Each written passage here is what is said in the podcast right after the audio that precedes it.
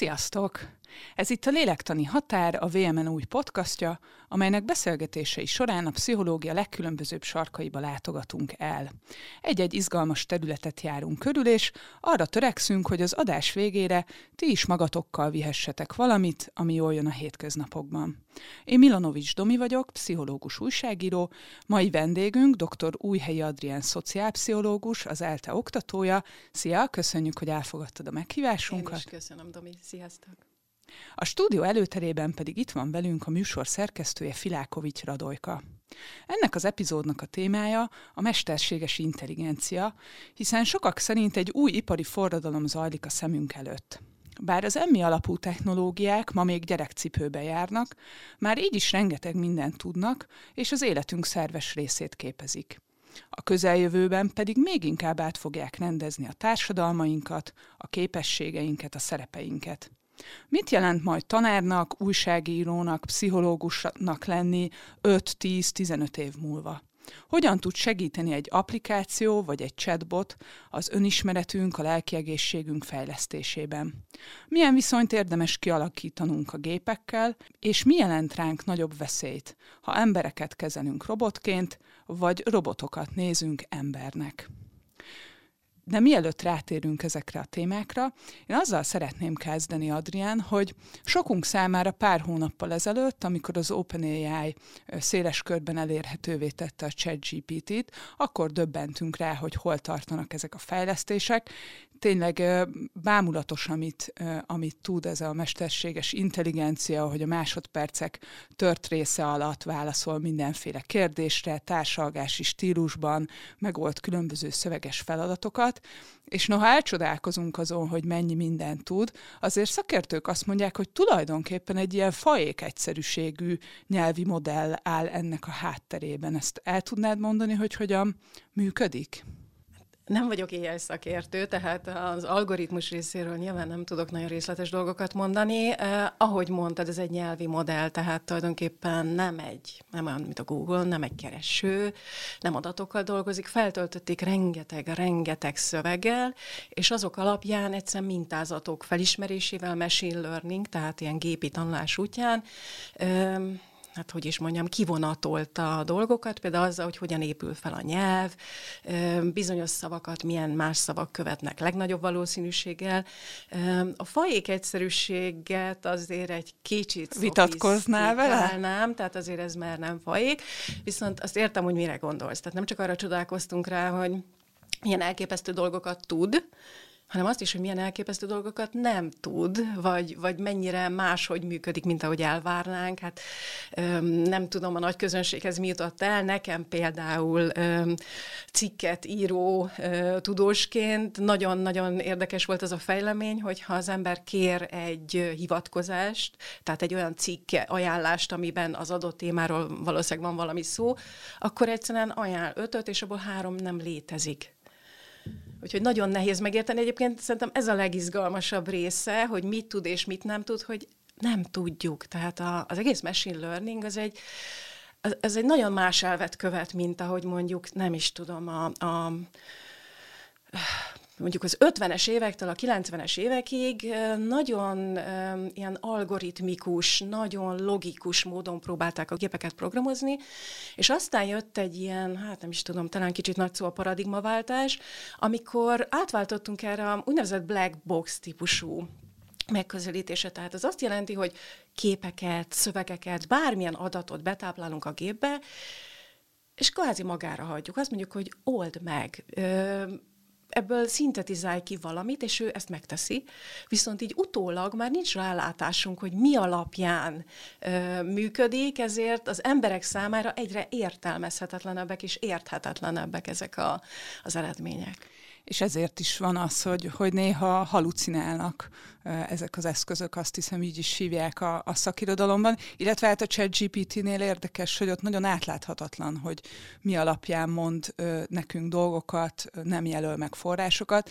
de amit talán érdemes még, még kiemelni, hogy, hogy ennek a mesterséges intelligenciának azért szándékai, érzései, belső állapotai nincsenek, Viszont amikor ott beszélgetsz vele, nagyon nehéz megállni azt, ez egy egészen újfajta élmény, hogy ne tulajdoníts el neki rögtön különböző intenciókat. Ez miért van?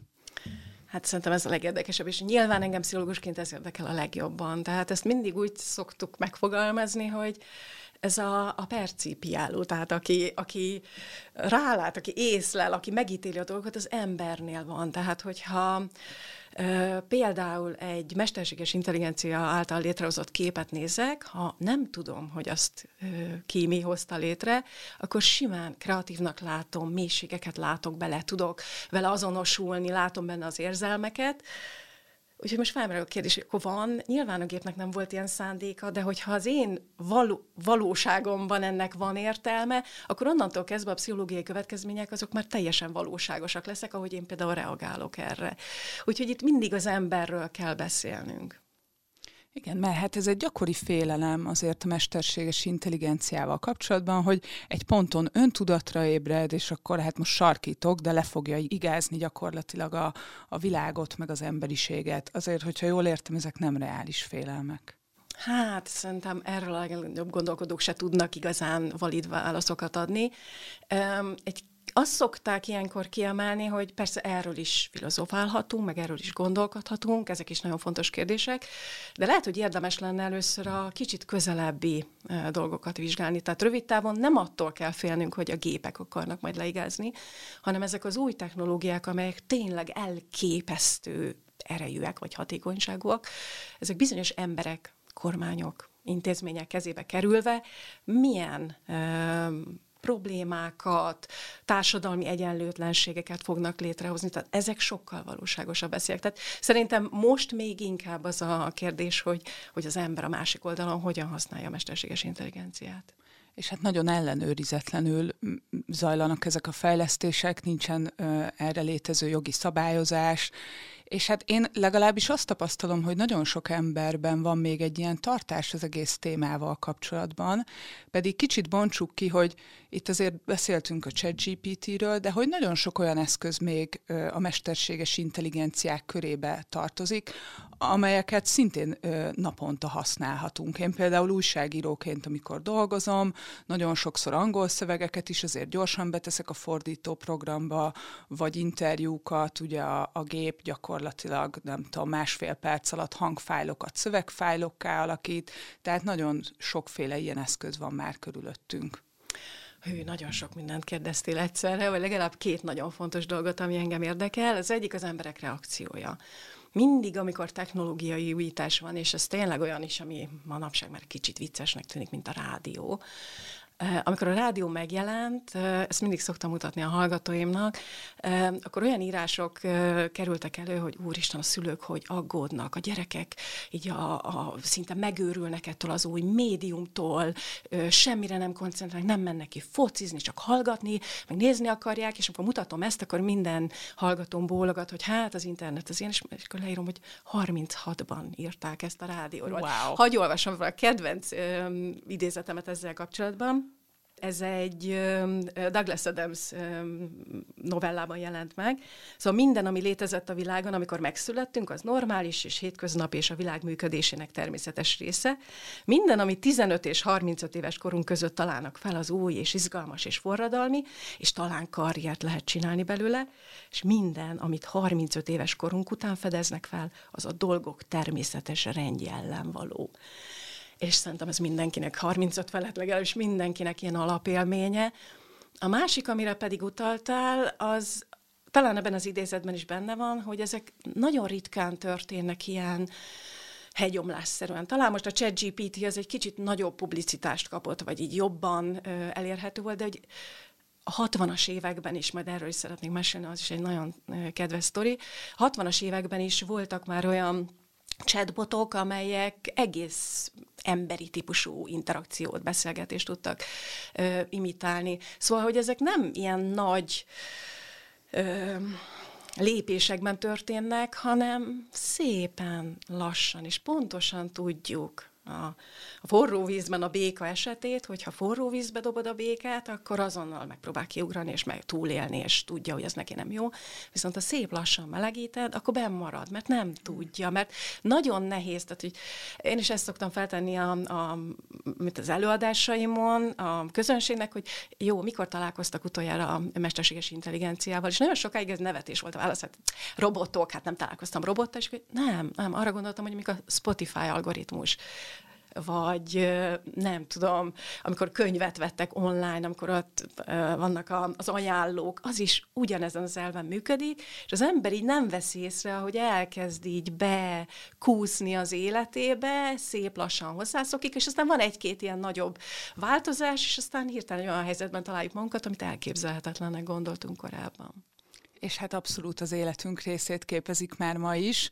Nekem az jutott eszembe szintén egy ilyen korábbi kutatás, és utána is néztem, hogy kicsit kedveskedjek ne- neked, ezt a hallgatóknak mondom, hogy Adrian engem is tanított szociálpszichológiából. A Heider Zimmel kísérlet, ami, ha jól emlékszem, 1944-es, egy ilyen kis, jól emlékszem, jó, hát megnéztem, lebuktam, itt nevettél, de hogy a, egy ilyen filmecskéről van szó, egy-két perc, és tényleg mértani ábrák, háromszögek, körök, hát mászkálnak ott, de ez már az én benyomásom róluk, hogy mászkálnak, mozognak a térben, egy ilyen téglalapnak az egyik oldala hol kinyílik, hol bezárul, és hát tényleg, amikor az ember nézi, rögtön egy ilyen nagy sztorit kerekít köré, pedig nem az történik, hogy valakivel társalogsz, hanem nagyon bézik mértani ábrákról van szó. Igen, ezt úgy szoktuk interpretálni, ezt a, egyébként, ahogy mondod, nagyon bézik is animációs, diavetítős, animációs, nem is tudom, rajzfilmet, vagy akármit, hogy az embernek az egyik alapvető szükséglete a kontroll, hogy értse, hogy mi történik, és ebből nyilván következtetéseket mondjon, hogy mi fog történni. És ezért van az, hogy amikor látunk egy ilyen igazából teljesen értelmetlen, vagy, vagy random öm, történést is, megpróbálunk egy koherens narratívát kialakítani, tehát egy sztorit akarunk gyártani, érteni akarjuk. Nyilván ebbe illeszkedik a az, amit már említettünk, hogy az emberek a, a gépeiket is, akikkel nyilván valamilyen típusú interakcióban kell, hogy legyenek, azok azokat is megpróbálják szándékokkal ellátni, megpróbálják kitalálni, hogy hogyan fog működni, hogy nem is tudom, hogy hogyan lehet ilyen smoothabb, ilyen, ilyen klasszabb az együttműködés. Tehát, hogy egyszerűen ez valóban egy nagyon-nagyon alapvető emberi igény. És szerintem egyébként ebben sokszor, mondjuk ha robotokról van szó, az önindított mozgásnak nagy szerepe van. Hogy ott van egy tárgy, amit látszólag nem lök, nem húz semmi, és akkor akkor rögtön élőlényszerű lesz. Hát amikor bejöttek az első fűnyíró robotgépek, a, ezek a porszívó robotok, e, tényleg szerintem majdnem minden családban van nevük, meg kicsit ilyen, hát már-már házi állat státuszba kerültek. Igen, abszolút igazad van ezzel kapcsolatban. Egyébként az egyik ilyen nagyon jellemző dolog szerintem, nem tudom, mindenki ismeri a Szofiát, a robotot, ő az egyik leghíresebb képviselője annak a típusú robotnak, akit social robotnak hívunk, tehát szociális robot, ami egyébként már önmagában szerintem nagyon izgalmas, tehát egy olyan robot, ami nem takarít, nem pénzügyi tanácsokat ad, semmi ilyen funkció nincs. Az a funkciója, hogy interakcióban legyen velünk, hogy, hogy minél partneri viszonyt tudjon kialakítani velünk, tehát nagyon-nagyon izgalmas önmagába. És néhány évvel ezelőtt a Jimmy Fallon showban, ez egy amerikai show, egy nagyon profi, nagyon jól kommunikáló ö, műsorvezetővel, és akkor bejött Sofia, ahogy mondod, ön indította a mozgás, és így annyira érdekes nézni pszichológusként a, a műsorvezetőt, aki hát szerintem a pápával félkézzel bármikor tudna beszélni, hogy nagyon zavarba jön, nagyon nem tudta, hogy mit gondoljon, és az, a nézőként is azt érzi az ember, hogy mint kempelen farkas, valahol biztos elbújt egy ember, és ő mondja a válaszokat, vagy ő teszi fel a kérdéseket, mert az nem lehet, hogy valami ennyire szándékosnak látszik, vagy ilyen nagyon ilyen nem is tudom, ilyen szentiennek, ilyen élőnek látszik. Úgyhogy ezt például még nagyon kell majd tanulnunk, illetve a robotkészítőknek kell nagyon tanulni, hogy milyen robotokat lehet létrehozni, vagy milyeneket kell létrehozni, hogy igazán jó legyen a, az interakció, vagy optimalizáljuk a, az együttműködést az emberek és a robotok között. És ha jól tudom, ezt a te egyik cikketben olvastam, hogy autizmussal élő fiatalok számára például terveztek már robotokat, többek között azért, hogy szo- különböző szociális készségeket tudjanak gyakorolni. Így van, idősek számára is szoktak ilyen pet, tehát ilyen kisállat robotokat, amelyek nyilván egy ilyen típusú szociális funkciót töltenek be. Valóban már vannak erre kezdeményezések. És egyébként itt valamennyire az is az ötlet, hogy, hogy azokat a készségeket, amiket ő a robottal be tud gyakorolni, azt aztán emberre is ö, át tudja vinni és alkalmazni? Egészen pontosan így van. Ezt részben azért is kérde, kérdezem, mert el, visszajutok itt a kisfilmbe, amit mondtunk a ChatGPT-ről, mert hogyha valahogy ez a logika, hogy a robottal való kapcsolatomat át tudom aztán vinni emberre, akkor ez picit egy érv nekem amellett, személyesen, hogy megőrizzem az udvarias gesztusaimat a chat GPT-vel, mert bennem tényleg az a félelem egy picit, hogyha elkezdek vele kicsit ilyen instruálóbb módon kommunikálni, vagy hát nem veszem ember számba, bármilyen hülyén is hangzik, akkor talán ez a kommunikáció más kontextusokra is át fog terjedni, amikor húsvér emberekkel fogok e-mailezni, mondjuk. Én abszolút engedélyt adok neked arra, hogy teljesen udvariasan és kedvesen beszélj, de egyébként igazad van, mert minél többet kell majd robotokkal kommunikálnunk, annál inkább lesz egy hatása a mi közérzetünkre, hangulatunkra is. És volt egy nagyon izgalmas kutatásotok, ami nekem kapcsolódik ide, amikor a Turing tesztet néztétek, ugye a Turing teszt, vagy hát mondd el inkább te, hogy, hogy miről szól maga a teszt is, és hogy mit vizsgáltatok pontosan. Jó, a Turing-teszt, ezt Ellen Turing még az 50-es években, 51-ben hozta létre, és nyilvánvalóan az ő célja az volt, hogy létrehozzon egy olyan, igen, egy ilyen tesztet, ami megmondja, hogy a fejlesztett mesterséges intelligenciák elég intelligensek-e. Um, nagyon sok, igen, egyébként ez, erre már utaltam, úgyhogy akkor most elmondanám, de nagyon illeszkedik. Nagyon sok próbálkozás volt. Uh, az egyik nagyon korai, ami, ami igazán sikeres volt, ez a 1966-ban, tehát nagyon korán, egy Weizenbaum nevezetű kutató a személyközpontú Rogersi terápiának az alapelveit használta fel. Egyébként ez önmagában vicces, nem? Hogy egy, egy pszichológiai módszer az, ami, ami algoritmizálható, mert hogy ez a módszer arról szól, hogy nem a terapeuta vezeti a beszélgetést, nem ő dob be új témákat, tehát nem ő a, a domináns, a meghatározó, hanem tükrözi azt, amit a, a, a kliens mond, visszakérdez, tehát nagyon gyakran egyszerűen tényleg csak reflektál arra, ami elhangzott, és azt emberként igazából teljesen emberszerű, humán kommunikációnak tudjuk látni. Szóval ez volt a 60-as években, Amire mi kíváncsi, egyébként ez tényleg nagyon érdekes maga a sztori is. Egy hallgató keresett meg engem azzal, hogy hozunk létre egy ilyen helyzetet. Arra kérünk résztvevőket, és itt nyilván, ahogy szokott lenni, pszichológus hallgatókat fogunk arra kérni, hogy beszéljenek, hát egy idézőbb egy entitással. Ez lenne az eredeti Turing próba, hogy egy géppel vagy egy emberrel. De hát mi pszichológusok vagyunk, nem tudunk létrehozni olyan chatbotot, ezért mi annyit tudtunk tenni, hogy meg ez volt az eredeti ötlet, hogy két pszichológus hallgató, aki nem tudja, hogy ki van a vonal másik végén, majd csetel egy pár percig, és el kell dönteni mind a kettőnek, hogy ez egy gép volt, vagy egy ember. És amikor jött ez a lány ezzel az ötlettel, akkor először kicsit húztam a számat, hogy hát pszichológus hallgatók hát nyilván el tudják dönteni, hát ebből nem lesz semmi. Aztán lett. A pszichológus hallgatók 41%-a tévedett. Wow. Azt mondta, hogy egy géppel beszélt, és aztán úgy ez felnyitotta a szemünket, hogy na jó, ezt folytassuk, és akkor nézzük meg, hogy miért. Tehát tegyük fel ezt a kérdést, hogy mi alapján döntöttél így, és nagyon izgalmasak. Tehát onnantól kezdve, hogy nem értett a humoromat. Ez teljesen evidens, mondjuk ezzel egyébként az emberiség 90%-át én például gépnek látom, de mindegy. Szóval, hogy nem értett a humoromat. A másik oldalról viszont az volt, hogy túlságosan megpróbált vicces lenni. Ó. Vagy nem tudom, túl gyorsan válaszolt, túl lassan válaszolt, túl erőlködött, hogy embernek látszódjon. Nagyon vicces ö, magyarázatok is voltak, hogy például, nem tudom, nem ismerte, vagy nem olvasta Harry Pottert. Tehát közös emberi tudásanyag. Úgyhogy ö, tényleg ilyen nagyon érdekes volt látni azt, és talán az egyik legizgalmasabb nekem szociálpszichológusként, hogy azt is ki tudtuk mutatni, hogy ha van egy attitűdünk valamivel kapcsolatban, így direkt felmértük az attitűdjüket egy nagyon indulatokat kavaró témával kapcsolatban, a, és a másik nem értett egyet, akkor sokkal hajlamosabbak vagyunk gépnek látni. Tehát ez a dehumanizációnak akár az egyik magyarázata is lehet. Igen, és ez egyébként nagyon bántó, amikor valakit így lerobotoznak. Én ehhez tudok kapcsolódni, velem már megtörtént. Oh.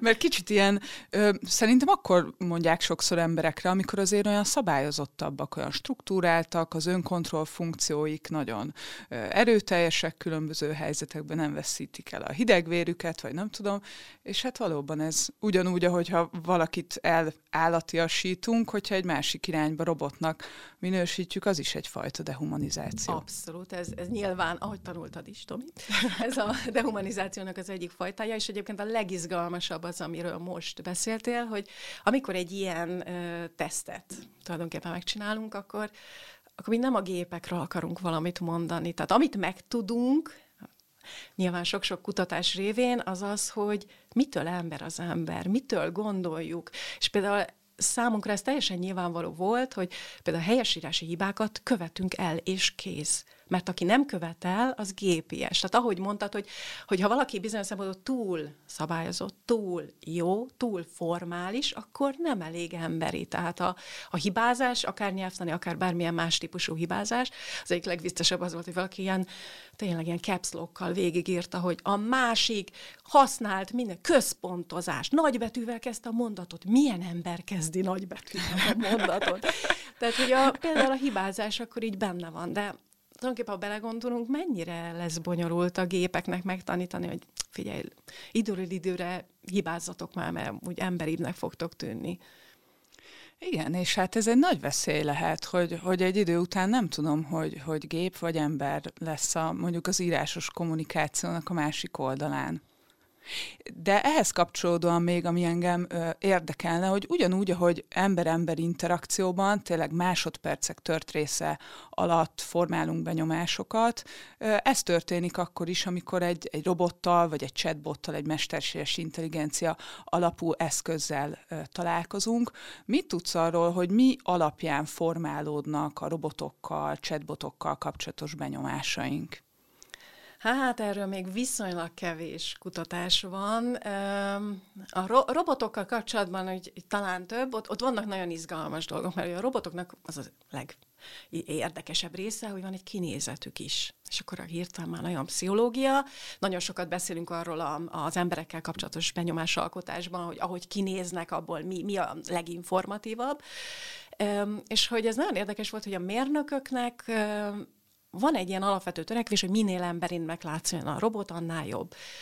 És aztán nyilván ez nem tökéletes, úgyhogy nem tudom, ki hallott, ez Uncanny Valley-nek hívják angolul, nagyon fura magyar fordítások vannak, de valami olyasmit takar ez a kifejezés, hogyha egy robot robotnak néz ki, mert mondjuk Wally, vagy Artuditu, akkor az cuki. Vagy a, a, hát azt tudjuk, hogy robot.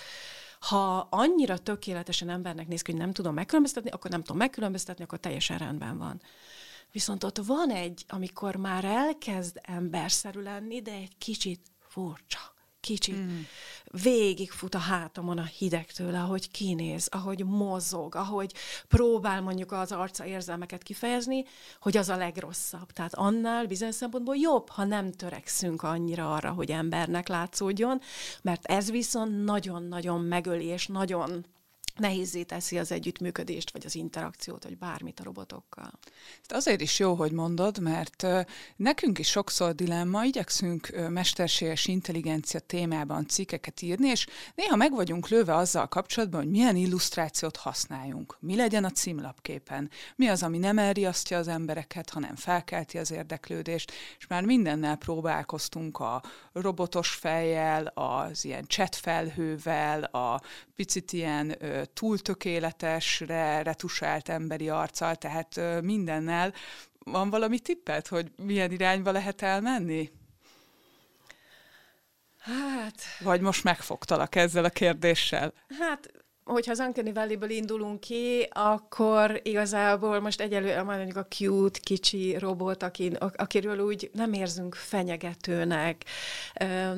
Egyébként pont az Uncanny valley próbálják mindenhogy magyarázni, hogy mitől van ez az érzés, és, és elég sok magyarázat az valami olyasmit próbál megfogalmazni, hogy ezek az emberhez hasonlító kívülről is, és aztán már lassan belülről is, mint a ChatGPT-nél látjuk, ezek a halandóságunkra emlékeztetnek minket, hogy nem csak egyénként halunk meg, hanem hogy az emberiség szintjén, és most próbálok nem ilyen nagyon nagy szavakat használni, de hogy ez a, ez a helyettesíthetőségünk, a jelentéktelenségünk, tehát hogy, hogy egyszer akár ennek vége lehet, hogy jöhet valaki utánunk, és ezzel nagyon nehéz mit kezdeni. Hmm. Hát nem tudom, ez nem volt jó tanács a képválasztással kapcsolatban, de sok siker. Még dolgozunk az ügyön. És azon is gondolkodtam közben, hogy azért magának a, a robotnak, vagy akár a chatbotnak a kinézete azért a funkciójával is összefüggésben van.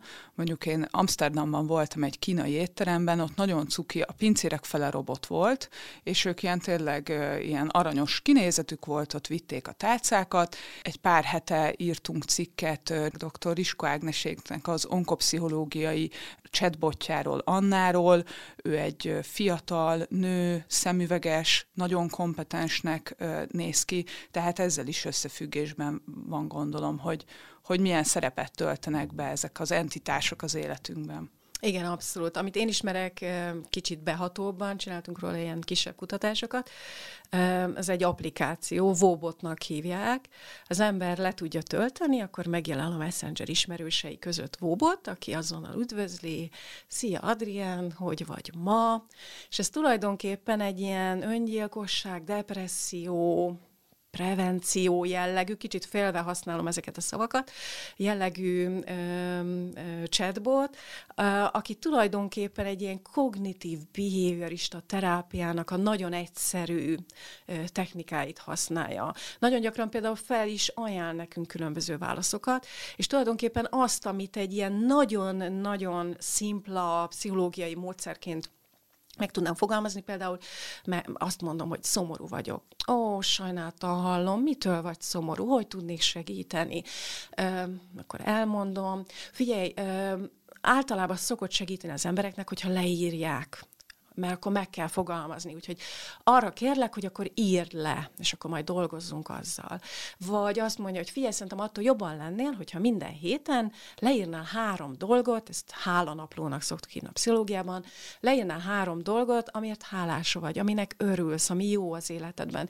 És tulajdonképpen, ha belegondolunk, akkor egy pszichológus ö, pszichológusok egy része ezzel a technikával is. Én nagyon félve használom ezeket, mert hogy az egyik ilyen rémkép, hogy elveszi a robot a munkánkat, és pszichológusként egy csomó ideig úgy hátradőltünk, hogy hát a milyenket azért nem, mert a, a milyenk, egyébként voltak is ilyen kutatások, és a 700-ból a 24 lett a pszichológia, amit a, tehát a legkevésbé fog elvenni. Uh-huh. A, de hogy a, az egyszerűbb technikákat, a és megint félve mondom, a rosszabb pszichológusok munkáját akár el is veheti a mesterséges intelligencia.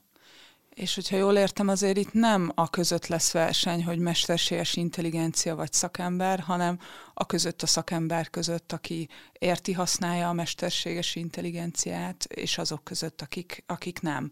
De egy picit térjünk is rá erre, hogy a, hogy a pszichológiában milyen alkalmazhatósági területei vannak a mesterséges intelligenciának, kezdve például a, a diagnózis alkotásnak a kérdéskörével. Igen, ez egyébként jó néhány évtizeddel ezelőtt felmerült, tehát nem is a nagyon friss mesterséges intelligencia fejlemények kapcsán, hogy, hogy, hogy megpróbálták a, a pszichológia bibliája, a DSM diagnosztikai kritériumait nem tudom, detektáltatni a mesterséges intelligenciával. Lehangoló, vagy ha optimisták vagyunk, akkor nagyon pozitív eredmények voltak, hogy a mesterséges intelligencia sokkal jobb, mint az ember, tehát sokkal pontosabban diagnosztizál.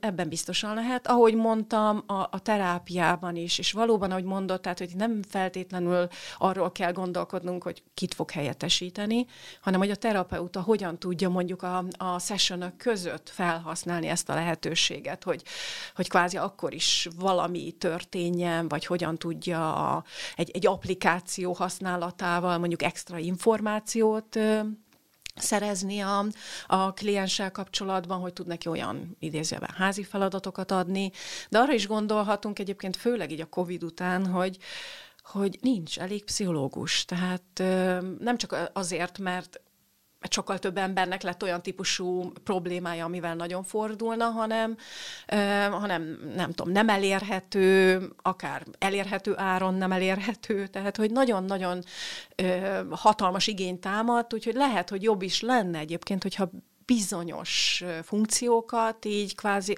outsourcingolnánk a mesterséges intelligenciába. Egyébként ezt, ezt kutatóként is tapasztalom, tehát most már nem csak a ChatGPT van, ami nem mindig olyan nagyon exakt ezen a területen, hanem ö, egy csomó olyan típusú mesterséges intelligencia kis program, hogy beírok például egy, egy ötletet, egy kutatási ötletet, és ő nekem ö, felajánl mondjuk öt olyan gondolatot, ami, ami ennek egy részét lefedi, felajánl, hogy, felajánlja, hogy milyen kérdőíveket használhatnék. Tehát kvázi velem együtt gondolkodik. Vagy beírok egy ilyen nagyon körvonalazatlan témát, és akkor ő kiad nekem töménytelen mennyiségű cikket, amit ő átszkennelt nekem, elmondja, hogy abból a cikkből én ezt tudnám hasznosítani, vagy ez tartozik a témámhoz. Tehát nagyon-nagyon sokat tud segíteni, ha az ember jól használja.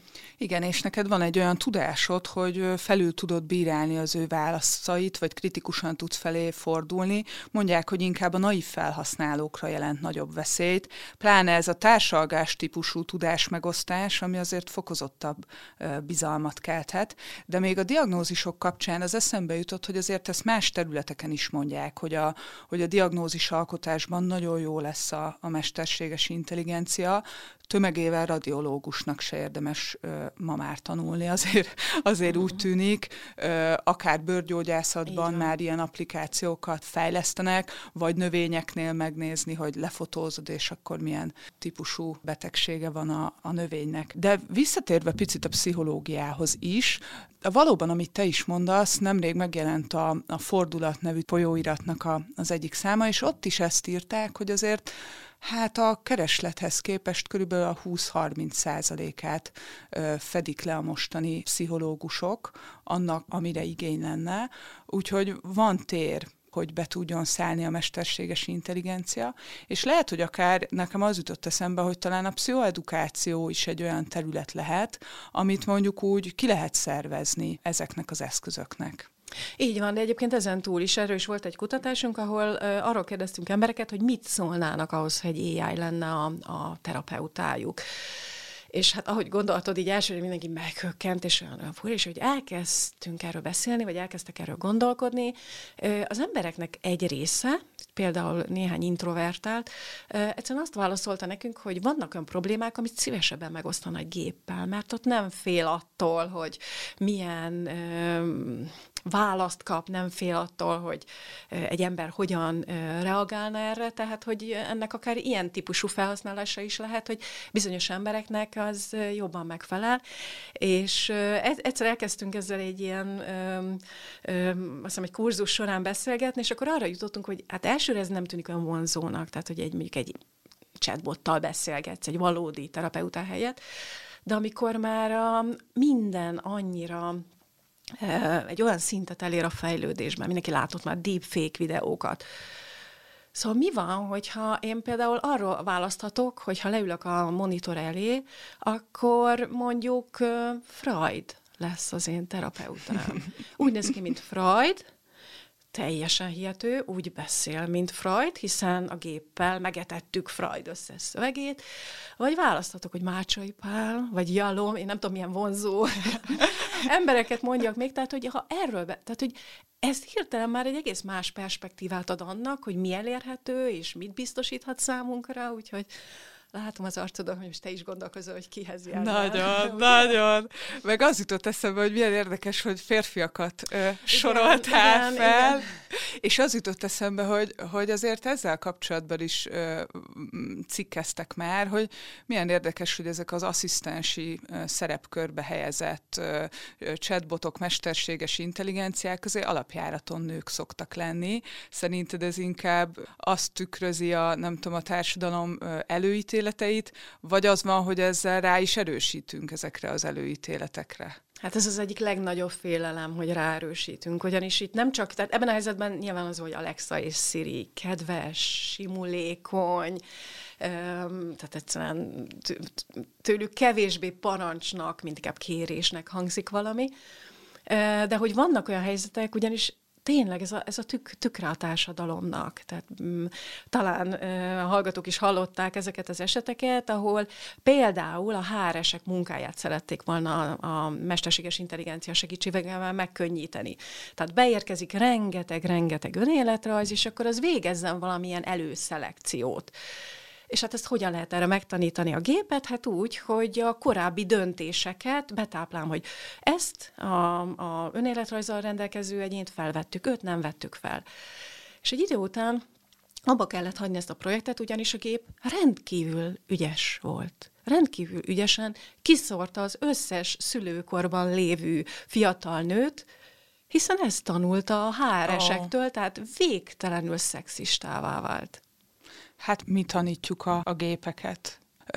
Nem olyan régen volt egy ilyen eset, egy belga férfinak a története, legalábbis az újságokban ez úgy jelent meg, hogy ő a ChatGPT-vel, de lehet, hogy egy másik chatbot volt, nem tudom, beszélgetett, és függővé vált, és aztán öngyilkosságot követett el hogy mit gondolsz, hogy, hogy ebb, ennek mekkora része egyfajta illuzórikus korreláció, hogy történik egy ilyen tragédia, és akkor a technológiai újdonsággal kapcsoljuk össze, vagy mekkora veszély az, hogy, hogy tényleg egyfajta ilyen akár a, a, a programozottsága miatt ezeknek az eszközöknek valahogy elmélyítik a szorongásainkat, vagy nem jeleznek időben, hogyha mondjuk öngyilkossági veszély van. Jó, azt mindig hozzá kell tennünk, hogy a gépekkel kapcsolatban sokkal szigorúbbak a kritériumaink. Tehát tudjuk, hogyha egy önvezető autó valakit előtt, az mindenhol a világon bekerül a hírekbe, az a több nem tudom, tízezer, százezer, amit emberi vezetők követnek el hibák, azok nyilván nem. Tehát, hogy van nyilván egy ilyen fókuszáltságunk és, és, és figyelmünk arra, hogy ilyenkor mi történik. Nyilván azt sem lehet eltagadni, hogy ebben a helyzetben egy, mint egy ilyen ilyen visszhang szoba jönne létre, tehát itt nyilván ebben az esetben az történhetett, hogy valakinek a nagyon negatív gondolatait, a, a negatív spirálját, ahelyett, hogy valaki megállította volna a másik oldalon, a gép egyszerűen valószínűleg felvette azt a, azt a gondolatmenetet, azt a ritmust, és egyszerűen csak még mélyebbre húzta. Egyébként ez nagyon hasonló, mint ami az internet kapcsán ö, történt, hogy ö, ö, amikor tanítom, akkor a, a legklasszikabb példa az a az anorexiában, tehát egy, egyfajta evészavarban szenvedőknek a, a, a, a tipikus közössége, ugyanis amikor anorexiában szenved valaki a, hát hogy mondjam, a való világban, akkor általában azt a, azt a választ, vagy feedbacket kapja, hogy, hogy ö, egyél, meg fogsz halni, beteg leszel, hagyd ezt abba, ez nem normális, ez betegség. Viszont, hogyha, és tudjuk, hogy nagyon sok ilyen közösség van, ahol anorexiában szenvedő ö, fiatalok összegyűlnek, ahol már hirtelen nem ez a diskurzusnak a, a, a meghatározó eleme, hogy, hogy ennek vége, hanem az, hogy mennyire jobb így élni, mindenki más mennyire kövér, mi vagyunk a kiválasztottak. Ö, egyszerűen elkezd egy ilyen nagyon önmagát erősítő spirál kialakulni, és el tudjuk képzelni ennek a következményét. Tehát valóban, hogyha az ember így ilyen buborékban kezd el élni bármilyen szempontból, annak nagyon negatív következményei lehetnek. Igen, itt ez majd érdekes lesz, hogy a mesterséges intelligenciánál a titoktartást hogyan fogják kezelni, vagy, a, vagy az adatok védelmét. Ugye pszichológusnál, hogyha öngyilkossági veszély van, vagy, vagy erőszakos bűncselekmény elkövetésének veszélye fennáll, akkor ott arra nem érvényes a titoktartás. De még az jutott eszembe, hogy, hogy azt is több helyen lehet olvasni, hogy ezeket az eszközöket minél korábbi prevencióra, megelőzésre fogják használni, akár lehetővé válik az, hogy, hogy nagy tömegeket különböző mentális nehézségekre, betegségekre fogunk tudni szűrni, és ezzel kapcsolatban nekem mindig van egy ilyen félelmem, kicsit ez a fordulatfolyóirathoz, kritikai pszichológia vonalhoz visszanyúlva, hogy ez nem lesz egy ponton így az emberek monitorozásának, ellenőrzésének az eszköze. Arról is szoktak, hát szociálpszichológusok is beszélni egyébként, hogy nyilván a pszichológiának is van egy ilyen egy kicsit egy ilyen rendszerfenntartó funkciója, hogy azért hajlamos lehet néha rendszerkonform karaktereket létrehozni, vagy így embereket így vissza egyengetni a sorba. Te hogy vagy ezzel a korai prevenció és emberek ellenőrzése kérdéskörrel? Ó, erről nagyon nehéz nem sötéten gondolkodni. Szerintem, ha bárki látta a filmet, vagy olvasta a külön vélemény című én filmmel láttam alapvetően, ahol valóban a gyilkosság elkövetése előtt próbáljuk a gyilkosokat rajta kapni, és nyilván egy csomó hiba van beleprogramozva eleve, és annak hatalmas az ára, úgyhogy igen, nagyon nehéz ne, nem ilyen esetekre gondolni, hogy mi lett volna, így nyilván az egész szabad akarat kérdéskörét átbeszélhetnénk, azzal kapcsolatban pedig, hogy a gépek egy idő után egyre többet fognak tudni, annyira sokat, hogy mi, ahogy már említettem, ez a black box jelleg, hogy, hogy Például nagyon gyakran nekem az van, hogy szeretnék berendezni egy szobát, nem tudom, hogy mit szeretnék pontosan. Fogalmam sincs. Megkérdezi valaki, milyen színű legyen a fal, nem tudom. Annyit tudok, hogy összegyűjtök olyan képeket a neten, amik tetszenek, és utána mindegyik kifilterálom abból, hogy na hát mindegyiken zöld a fal. Na hát akkor valószínűleg nekem, tehát így, mint egy így, így önmonitorozom magam, hogy, hogy na hát akkor talán ez lehet. Na ezt a gépek sokkal hatékonyabban fogják tenni. És erre egyébként már vannak egész rémületes példák, nem tudom, ki ismeri a, egy Kosinski nevezetű nagyon-nagyon híres kutató, aki létrehozta azt az algoritmust, annyit tett, hogy heteroszexuális és homoszexuális fényképeket, tehát akiről lehetett tudni, ezrével, ö, hát most fogalmazunk nagyon laikusan, dobta be a gépbe, mm. valamilyen mintázatot felismert a gép, nem tudjuk, hogy mit. Tehát nem mondja meg nekünk, nyilvánvalóan, és mi nem tudjuk, hogy mi és elképesztő, három kép alapján elképesztő pontossággal mondja meg nekünk, hogy az egyén, aki azon a képen van, az heteroszexuális vagy homoszexuális.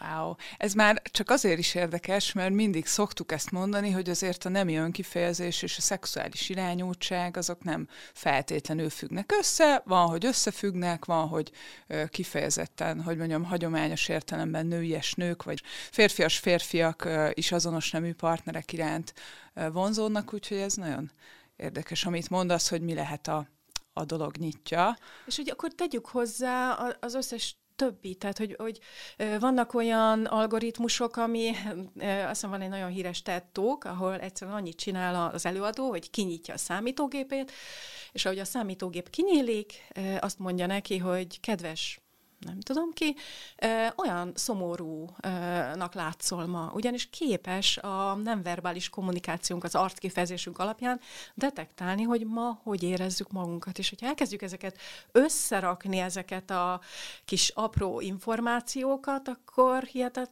tehát egyszerűen egy jobban fog minket érteni a, a gép.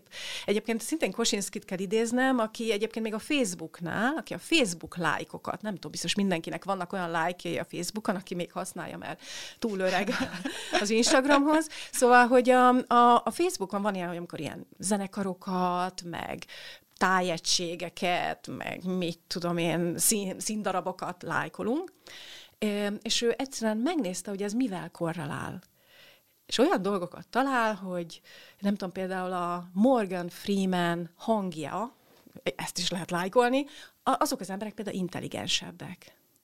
Wow. Vagy aki bizonyos típusú curly fry-nak hívják, nem tudom magyarul, hogy hívják, ez egy ilyen ö, spirál alakú sült krumpli, tehát aki például azt lájkolja, az is intelligensebb. Nyilván fogalmunk sincs, hogy miért. Nyilván még az is lehet, hogy semmilyen észszerű magyarázat nincs, de meg tudja jósolni elképesztő hatékonysággal, hogy a Big Five, ez az öt leguniverzálisabb, mindenhol mindig megkapják ez a ö, személyiségtípusokat, hogy abban hol helyezkedünk el, hogy introvertáltak vagyunk, ö, extrovertáltak vagyunk, nyitottak vagyunk, tehát elkép, tehát a lájkjaink alapján. Ha ezt elkezdjük mindet összerakni, akkor hirtelen ott van egy gép, aki rám néz, és jobban ismer, mint a saját anyám, vagy mint én magamat, és hogy ez nagyon kérdés, hogy például érettek vagyunk erre a tudásra, akarjuk ezt tudni. Vicces egyébként a pszichológiai kutatások előtt etikai engedélyt kell kérni, és a, az egyik etikai típusú veszély az lehet, hogy a, a kutatás hatására valaki, nem is tudom, hogy van fogalmazva, tehát, hogy túl sok önismeretre tesz hmm. Tehát nem mindig akarjuk amire még nincs tudni, kész. amire még nem állunk készen. Wow. Igen, és hát ö, nagy veszélyek rejlenek ö, ebben. Itt az előbb annyira rácsodálkoztam a, a hetero-nem hetero emberek felismerésének a, a képességére mesterséges intelligencia vonalon, de hát nyilván az is elképesztően veszélyes lehet, hogyha mondjuk rossz ö, kezekbe kerül, vagy valaki ez alapján ö, nem tudom, szeretne gyűlöletbűncselekményeket elindítani. És az is, amit mondasz a nonverbális kommunikációval kapcsolatban, nagyon érdekes, mert én azt tapasztalom, hogy sokszor pszichológusoknak ez szokott az ilyen mencsvára lenni, hogy, hogy oké, okay, el tudja magyarázni, tudásban többet fog tudni egy ponton, információkat átad, stb., de ott van nekünk a nonverbális kommunikáció, az együttes jelenlét, az, hogy én a másik gesztusaiból tudok olvasni, hát akkor ezek szerint itt is a mesterséges intelligencia azért túl tud minket teljesíteni, vagy legalábbis tud nekünk segíteni akár a terápia hatékonyságának a fokozásában. Amit adatra le tudunk fordítani, azt a gép meg fogja érteni. Kicsit arra emlékeztet engem, amikor a, a sakk, talán mindenki emlékszik arra az esetre, amikor a ó, próbálom megnézni a jegyzeteimet, 97-ben Gary Kasparovot legyőzte a, a Deep Blue, akkor hát ez egyrészt nagyon szomorú pillanat volt, tehát hogy az, akkor azért valamire rádöbbentünk a gépek lehetőségeivel kapcsolatban.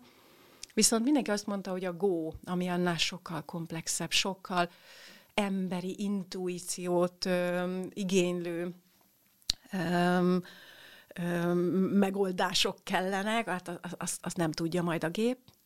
Aztán az is sikerült egy másfél évtized múlva, egyszerűen csak más logikán a már említett ilyen, ilyen neurális hálózat és, és machine learning, tehát egyszerűen csak fejlődött az algoritmus fejlődött, hogy hogyan építjük fel, és aztán ezt, ezt is megtette, tehát innentől kezdve erre is képes.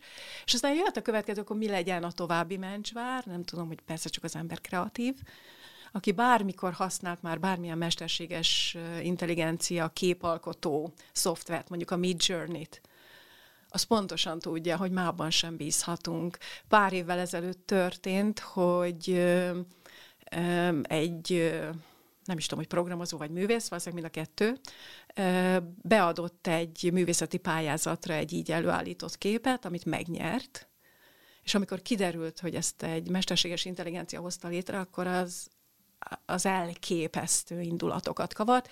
Bizonyos szempontból talán ez a legizgalmasabb, hogy miért kavar ez ilyen elképesztő indulat, mi, mi az, amitől ennyire félünk. Úgyhogy pszichológusként ez a feladat, hogy ezt öm, értsük meg valahogy.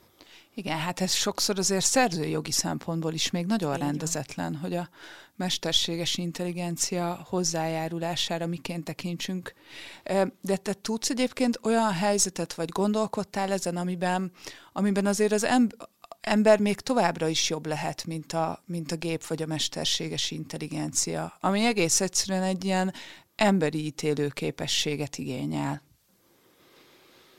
Hát, nem tudom, azt hiszem, csak ilyen megfoghatatlan fogalmakat tudnék mondani, mint, mint az ilyen odafigyelés, meg empátia, meg nem is tudom, amit, amitől, amitől én is emberebbnek érzem magam egy másik ember jelenlétében, de néha félek attól, hogy amikor valamire azt mondjuk, hogy azt a gépek nem tudják, akkor az egyszerűen csak még nem értek el, nem érték el azt a technológiai szintet, vagy a komplexitásnak azt a szintjét. Tehát nagy gondolkodók is azt mondják, hogy mindaz, amit emberi intuíciónak hívunk, tehát valami megfoghatatlan, mélyről jövő fogalmunk sincs, hogy az tulajdonképpen nem más, mint egyfajta nagyon tudattalan mintázat felismerés és hogyha bárki Yuval Hararit olvas, aki talán az egyik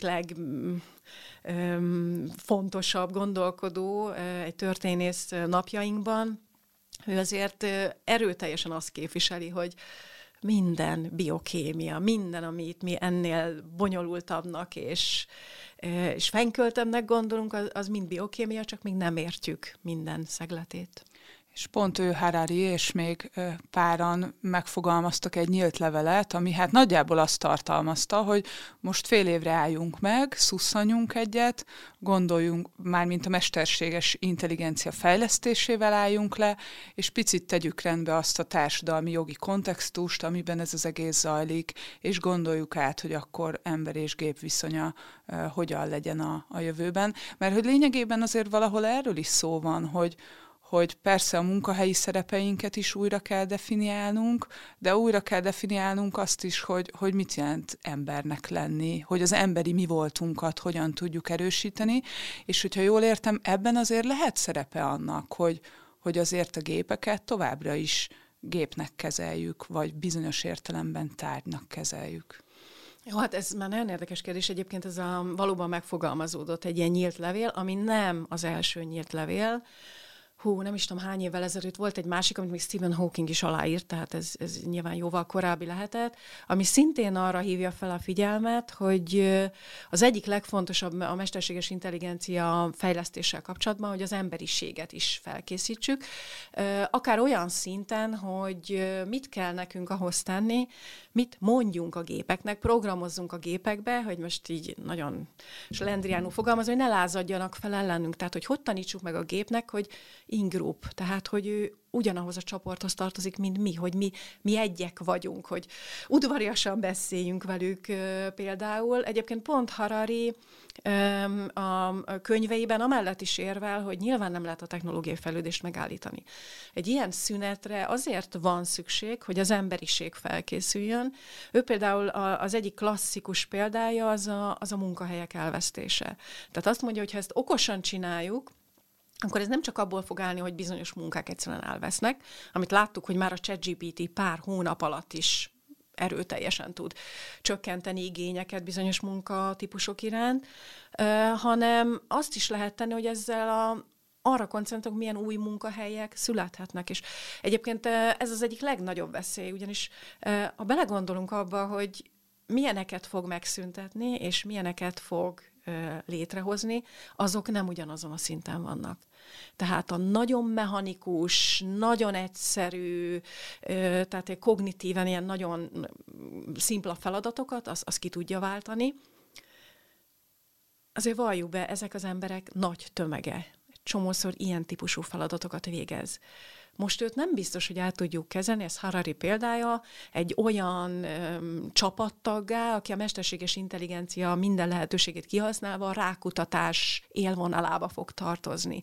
Tehát amik létrejönnek majd, azok nyilván egy sokkal ö, magasabb szintű ö, kogníciót ö, fog igényelni, Például erre kell felkészülnünk, hogy mit csinálunk egy csomó olyan emberrel, akiknek nem lesz munkája. És ha, ha belegondolunk, nem csak a pénzről van szó, tehát arról van szó, hogy ma, ha valaki bemutatkozik valahol, akkor azt mondja, hogy orvos vagyok vagy tanár vagyok, ez az identitása. Mi van, ha elvesszük az emberektől? Mit tudunk helyette adni?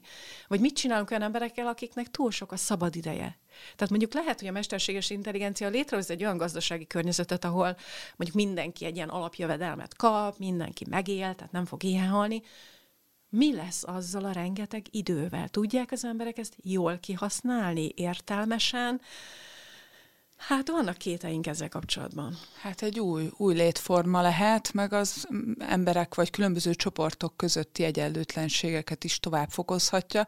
És ami nekem rémisztő, ahogyan hallgatlak ebben az az, hogy hát oktatás szempontjából meg erre nagyon nem vagyunk felkészülve, hogy, hogy a most felnövekvő generációknak, a gyerekeknek olyan, olyan készségeket adjunk át, amik, amik tényleg ahhoz szükségesek, hogy ők a, az emberi mi voltukat tudják erősíteni, meg úgy egyáltalán kontrollban maradjanak a mesterséges intelligenciához képest.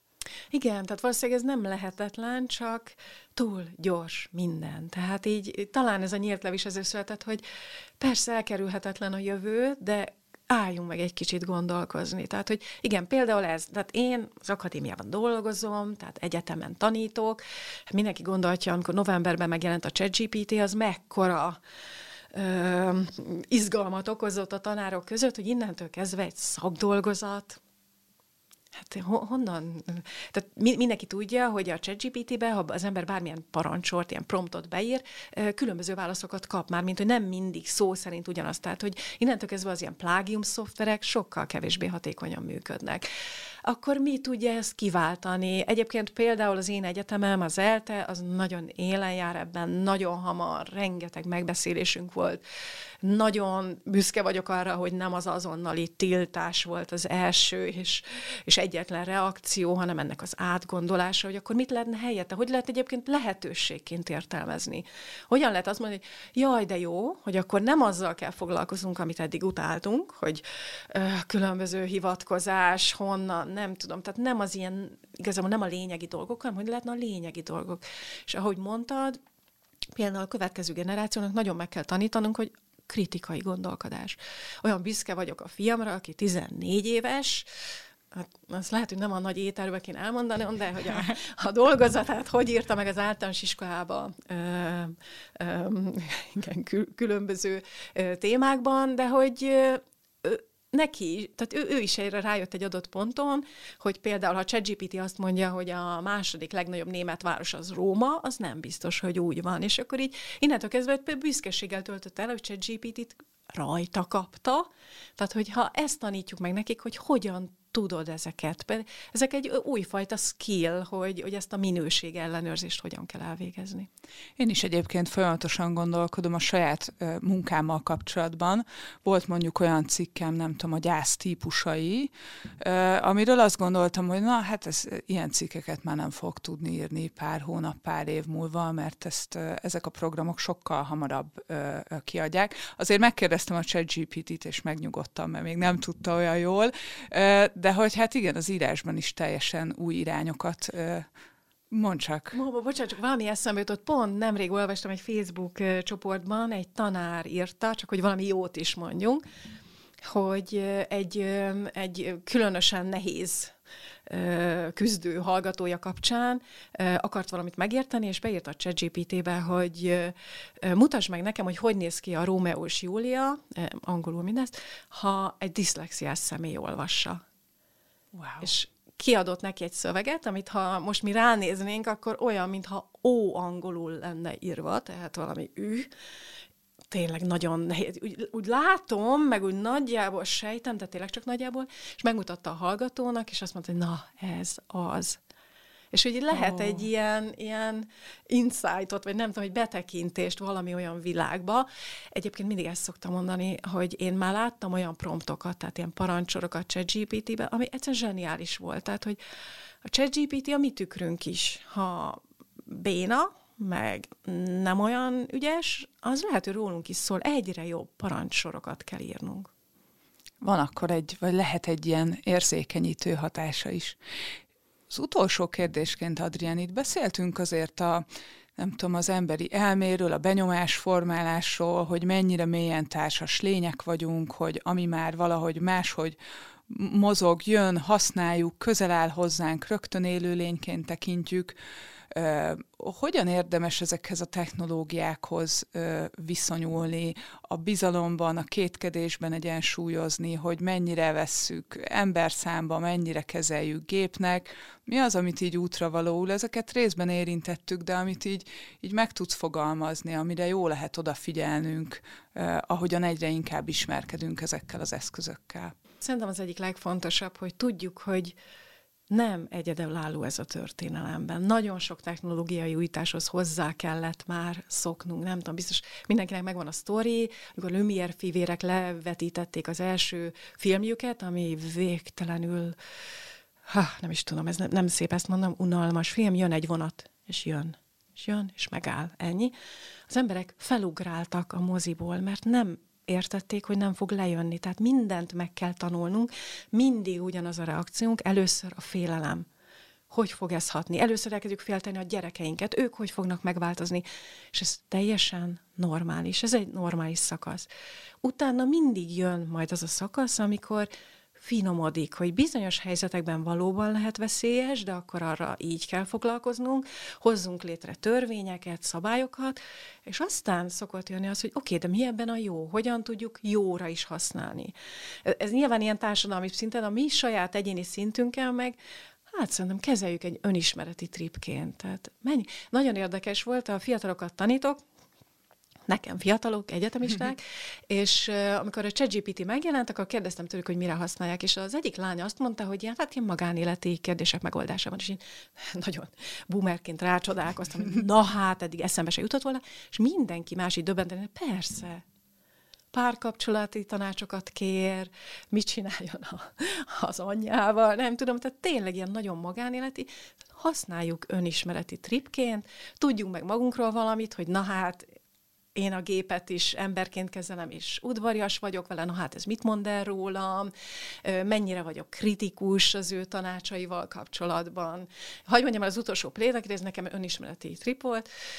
Amikor először hallottam a ChatGPT-ről, akkor kocsiban ültem, nem én vezettem, de kocsiban ültem, és akkor hú, írjunk be valamit. És akkor így szemüveg nélkül beírtam az első kérdés, ami igazán fontos és alapvető, hogy mi a különbség a flat white és a, a café latte között. Hogy kell jó.